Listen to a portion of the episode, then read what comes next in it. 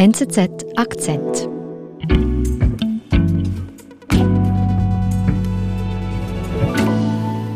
Philipp Bertsch ist bei mir im Studio. Hallo. Hallo Nadine. Du reist ja schon bald nach Peking für uns als NZZ Sportredaktor. Freust du dich?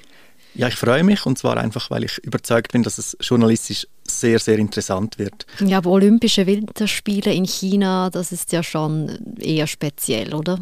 Ja, das sind wahrscheinlich die umstrittensten Olympischen Spiele, die es möglicherweise je gegeben hat. Ähm, die Menschenrechtslage, jetzt mhm. der ganze Fall äh, Pang Shuai. Mhm. Ähm, es gibt riesengroße Kontroversen.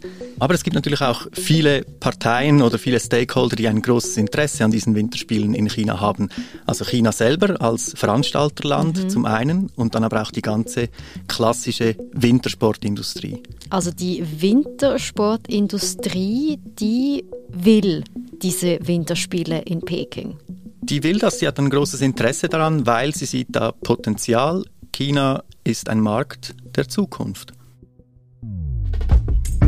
In gut vier Wochen beginnen die Olympischen Winterspiele von Peking. Sportredaktor Philipp Bertsch erklärt, welch große Hoffnung die Wintersportindustrie in den chinesischen Markt steckt.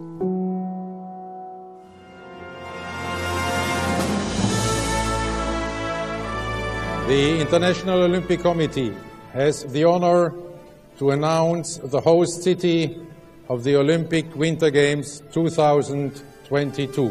Wir sind in Kuala Lumpur. Ähm, da wird bekannt, wer die Spiele austragen darf im Jahr 2022. Das wird jeweils sieben Jahre im Voraus bekannt gegeben. Ähm, es stehen noch zwei Kandidaten zur Auswahl, Peking und Almaty, Kasachstan. Mhm. Und dann ist das immer die berühmte Szene, der IOK-Präsident, das war damals schon Thomas Bach, der zieht den Zettel aus dem Umschlag und da drauf steht Beijing. Beijing! Peking ist Gastgeber der Olympischen Winterspiele. Die Delegation aus China bricht in Jubel aus. Ja, und China hat den Zuschlag und mhm. jetzt kann es losgehen.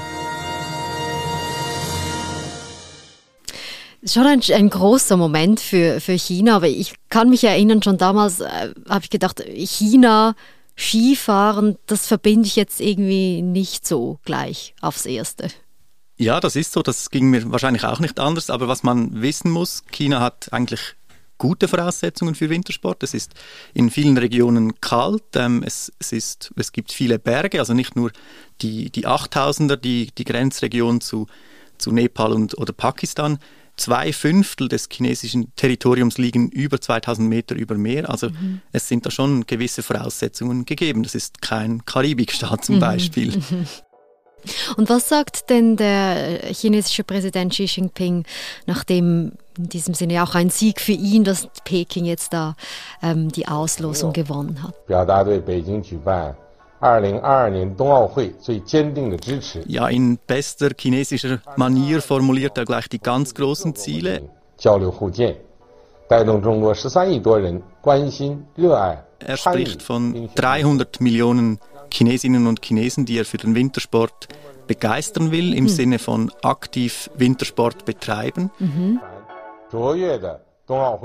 Und das ist natürlich eine immense Zahl, die für sehr viele interessant ist. Also er setzt vor sieben Jahren, sagt er sich, doch China wird zur großen Skination, wenn dann die Spiele in Peking stattfinden werden. Ja, was er da ankündigt, ist eine Wintersportoffensive mit den Olympischen Spielen als Impulsgeber. Hm. Und wie ist denn das äh, aktuell zu dem Zeitpunkt? Also fahren Chinesinnen Ski? Ja, man spricht von etwa 13 Millionen Chinesinnen und Chinesen, die als Skifahrer bezeichnet werden, aber man muss wissen, viele von ihnen, die stehen vielleicht einmal auf Ski und dann nie wieder oder mhm. in einem Jahr wieder. Also es gibt da sicher noch einiges Steigerungspotenzial. Mhm. Und eben Xi Jinping sagt dann, 300 Millionen sollen das Ziel sein. Das heißt also Wachstumspotenzial und deshalb für die Winterindustrie spannend, nehme ich an. Genau, ja, man muss wissen, dass vor der Corona-Krise ähm, wurden weltweit zum Beispiel etwa drei Millionen Paar Ski verkauft. Das heißt, nur schon ein paar hunderttausend Paar Ski mehr, die man verkaufen kann, sind ein, ein Wachstumspotenzial, mhm. sind interessant, also relevant. Es geht auch um Sesselbahnen, ähm, die werden ja vor allem in Europa hergestellt, die kann man dann auch in China verkaufen. Es geht um Schneekanonen, es geht um das ganze Programm, um alles, was man an Infrastruktur und Ausrüstung braucht. Mhm. Was macht denn die Wintersportindustrie so ab dem Moment, wo klar wird, China fasst dieses große Ziel, zur Skination zu werden? Ja, mit diesem Ziel einher geht ja ein, ein Ausbau. Es werden neue Skigebiete gebaut und dafür braucht es europäisches Know-how und da, dafür braucht es auch europäische Hardware quasi, also mhm. eben Schneekanonen für die Kunstschneeherstellung. Es braucht Bahnen, äh, es braucht ganz vieles und das wird auch zu einem, zu einem Geschäft, zu einem interessanten Markt für für die alte Skiwelt in Anführungs- und Schlusszeichen. Die alte Skiwelt, da gehört ja auch äh, die Schweiz dazu als große Skination. Was macht denn jetzt zum Beispiel die Schweiz genau? Destinationen aus der Schweiz haben Kooperationen mit China initiiert. Eines der olympischen Wintersportgebiete, wo Wettkämpfe stattfinden werden, dann im Februar, ist quasi Lags nachempfunden. Also die haben da sehr viel quasi fast schon kopiert an Infrastruktur und ja, Lachs investiert da, gibt Know-how und erhofft sich natürlich einen Return, also dass da was zurückkommt für, dieses, für diese Art von Investment. Mhm, also hier auch, dass sogar das Interesse an China bis in die kleinen Schweizer Wintersportorte zu, zu spüren ist. Ja, das ist so. Ähm, niemand will den Zug verpassen. Man sucht, hofft und sucht ähm, auf neue Gästesegmente quasi. Wer weiß, wie es in 20 Jahren ausschaut, ob da mal die Hotelzimmer in den Alpen in der Wintersaison auch von chinesischen Gästen, die Skifahren wollen oder Snowboard fahren wollen, äh, gefüllt werden. Wie hat sich denn das entwickelt in China seit der Ankündigung vor sieben Jahren bezüglich dieser Infrastruktur, die ja aufgebaut werden muss und jetzt kurz bevor diese Spiele tatsächlich stattfinden? Ja, es ist gebaut worden. Es sind viele Skigebiete gebaut worden. Es, es gibt mittlerweile etwa 770 Allerdings die allermeisten sind sehr klein, also da hat es weniger als ähm, fünf Anlagen. Aber es gibt auch vermehrt Skigebiete, die quasi den Standards der, der alten Skiwelt, also sei das Nordamerika, sei das Japan, sei das der Alpenraum, die diesen Standards entsprechen. Jetzt stehen wir kurz vor den Winterspielen in Peking. Da kann man sagen, die Industrie, die hat schon profitiert, eben vor allem mit der Infrastruktur und so ja, auch Geld verdient. Geht denn das jetzt aber über die Winterspiele hinaus? Also dieses Interesse, ist das nachhaltig der Wintersportindustrie? Es ist sicher nachhaltig angelegt oder gedacht oder erhofft. Also zum Beispiel der Weltskiverband FIS probiert auch schon länger in China Fuß zu fassen und hat diese Bemühungen jetzt in diesem Sommer nochmals intensiviert. Und das macht man nicht mit der Kurzfristperspektive, dass da im Februar Winterspiele stattfinden. Da wäre man schon zu spät dran, sondern weil man sich auf lange Sicht etwas von China erhofft. Mhm. Don't have the decision in the first round. Was geschieht da? Possible votes 120. Im Juni 2021 findet online der Kongress des Weltskiverbandes FIS statt. 26 votes. Da wird ein neuer Präsident gewählt, der Nachfolger von Gianfranco Casper, dem Bündner langjährigen ähm, FIS-Funktionär und Präsidenten.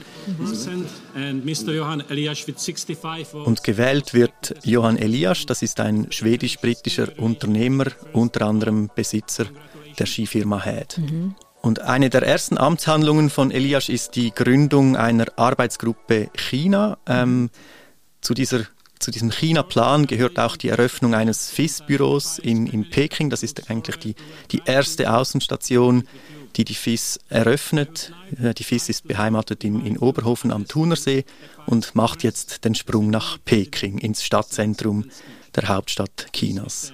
Und das macht man nicht mit der Kurzfristperspektive, dass da im Februar Winterspiele stattfinden. Da wäre man schon zu spät dran, sondern weil man sich auf lange Sicht etwas von China erhofft. So we can now proceed directly am gleichen Tag wird auch Moses Liang Cheng Shen in den FIS-Vorstand gewählt. Also das ist ein Chinese und er leitet nun diese Arbeitsgruppe China. My career has been closely connected with ski sports. Also wir haben einen Chinesen im FIS-Vorstand, wir haben einen Präsidenten, der in Peking ein China-Büro vorantreibt. Was zeigt uns das? Das zeigt uns, dass die FIS einen Fuß in der Tür haben will, weil man weiß, es gibt nicht viele Wachstumsmärkte. China könnte einer sein und man will diesen Zug auf keinen Fall verpassen. Mhm. Und das auch nach den Winterspielen, also über Peking hinaus. Auch nach den Winterspielen. Es, es, ist auch nicht so, dass das erst mit der Vergabe begonnen hat. Also die FIS hat schon vor 15 Jahren Langlauf-Weltcup-Veranstaltungen in China durchgeführt, beispielsweise. Mhm. Doch da war keine Nachhaltigkeit. Und das ist jetzt die große Frage. Wird es jetzt mit den Winterspielen anders sein oder verpufft das wieder? Ja, was ist deine Einschätzung? Also dieser Glaube, dass China wichtig wird für die Wintersportindustrie, ist da was dran?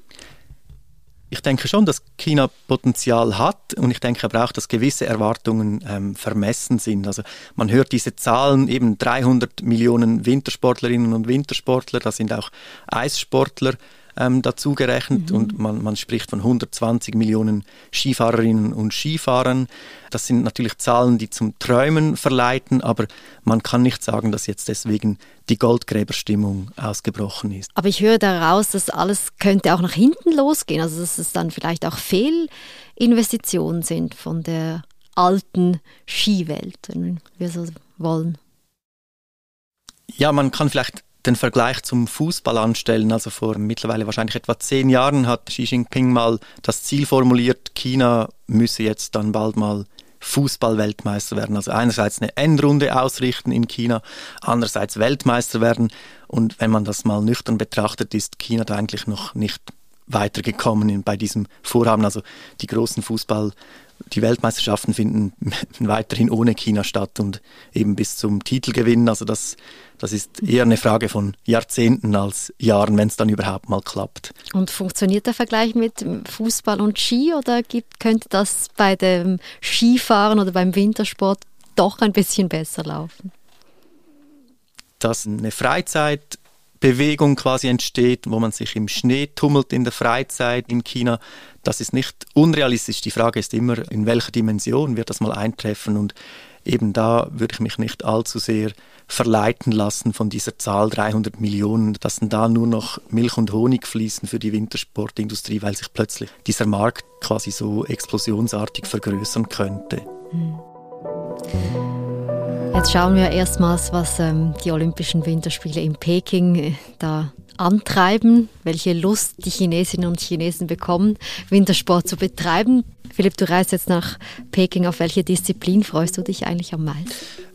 Ich freue mich sehr auf Disziplinen, die man sonst nicht so mitverfolgt, die sonst nicht den gleichen Stellenwert haben wie an Olympischen Spielen. Also den ganzen Freestyle-Bereich werde ich unter anderem betreuen und das finde ich immer toll, ähm, quasi jedes vierte Jahr mal ein bisschen genaueren Blick darauf zu werfen. Mhm. Haben die Chinesen eigentlich so einen Ski-Star schon, wie wir sie haben in der Schweiz?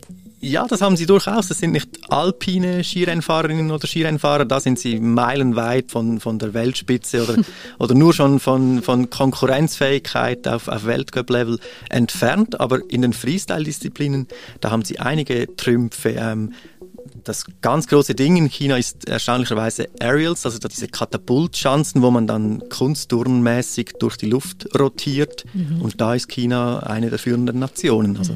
Akrobatisch. Genau, akrobatisch. Je, je, näher am Kunstturnen an der Akrobatik, desto besser sind die Erfolgsaussichten der Chinesinnen und Chinesen. Schön. Dann wünsche ich dir viel Spaß in Peking und vielen Dank für den Besuch bei uns. Danke gleichfalls. Das war unser Akzent. Ich bin Nadine Landert. Bis bald.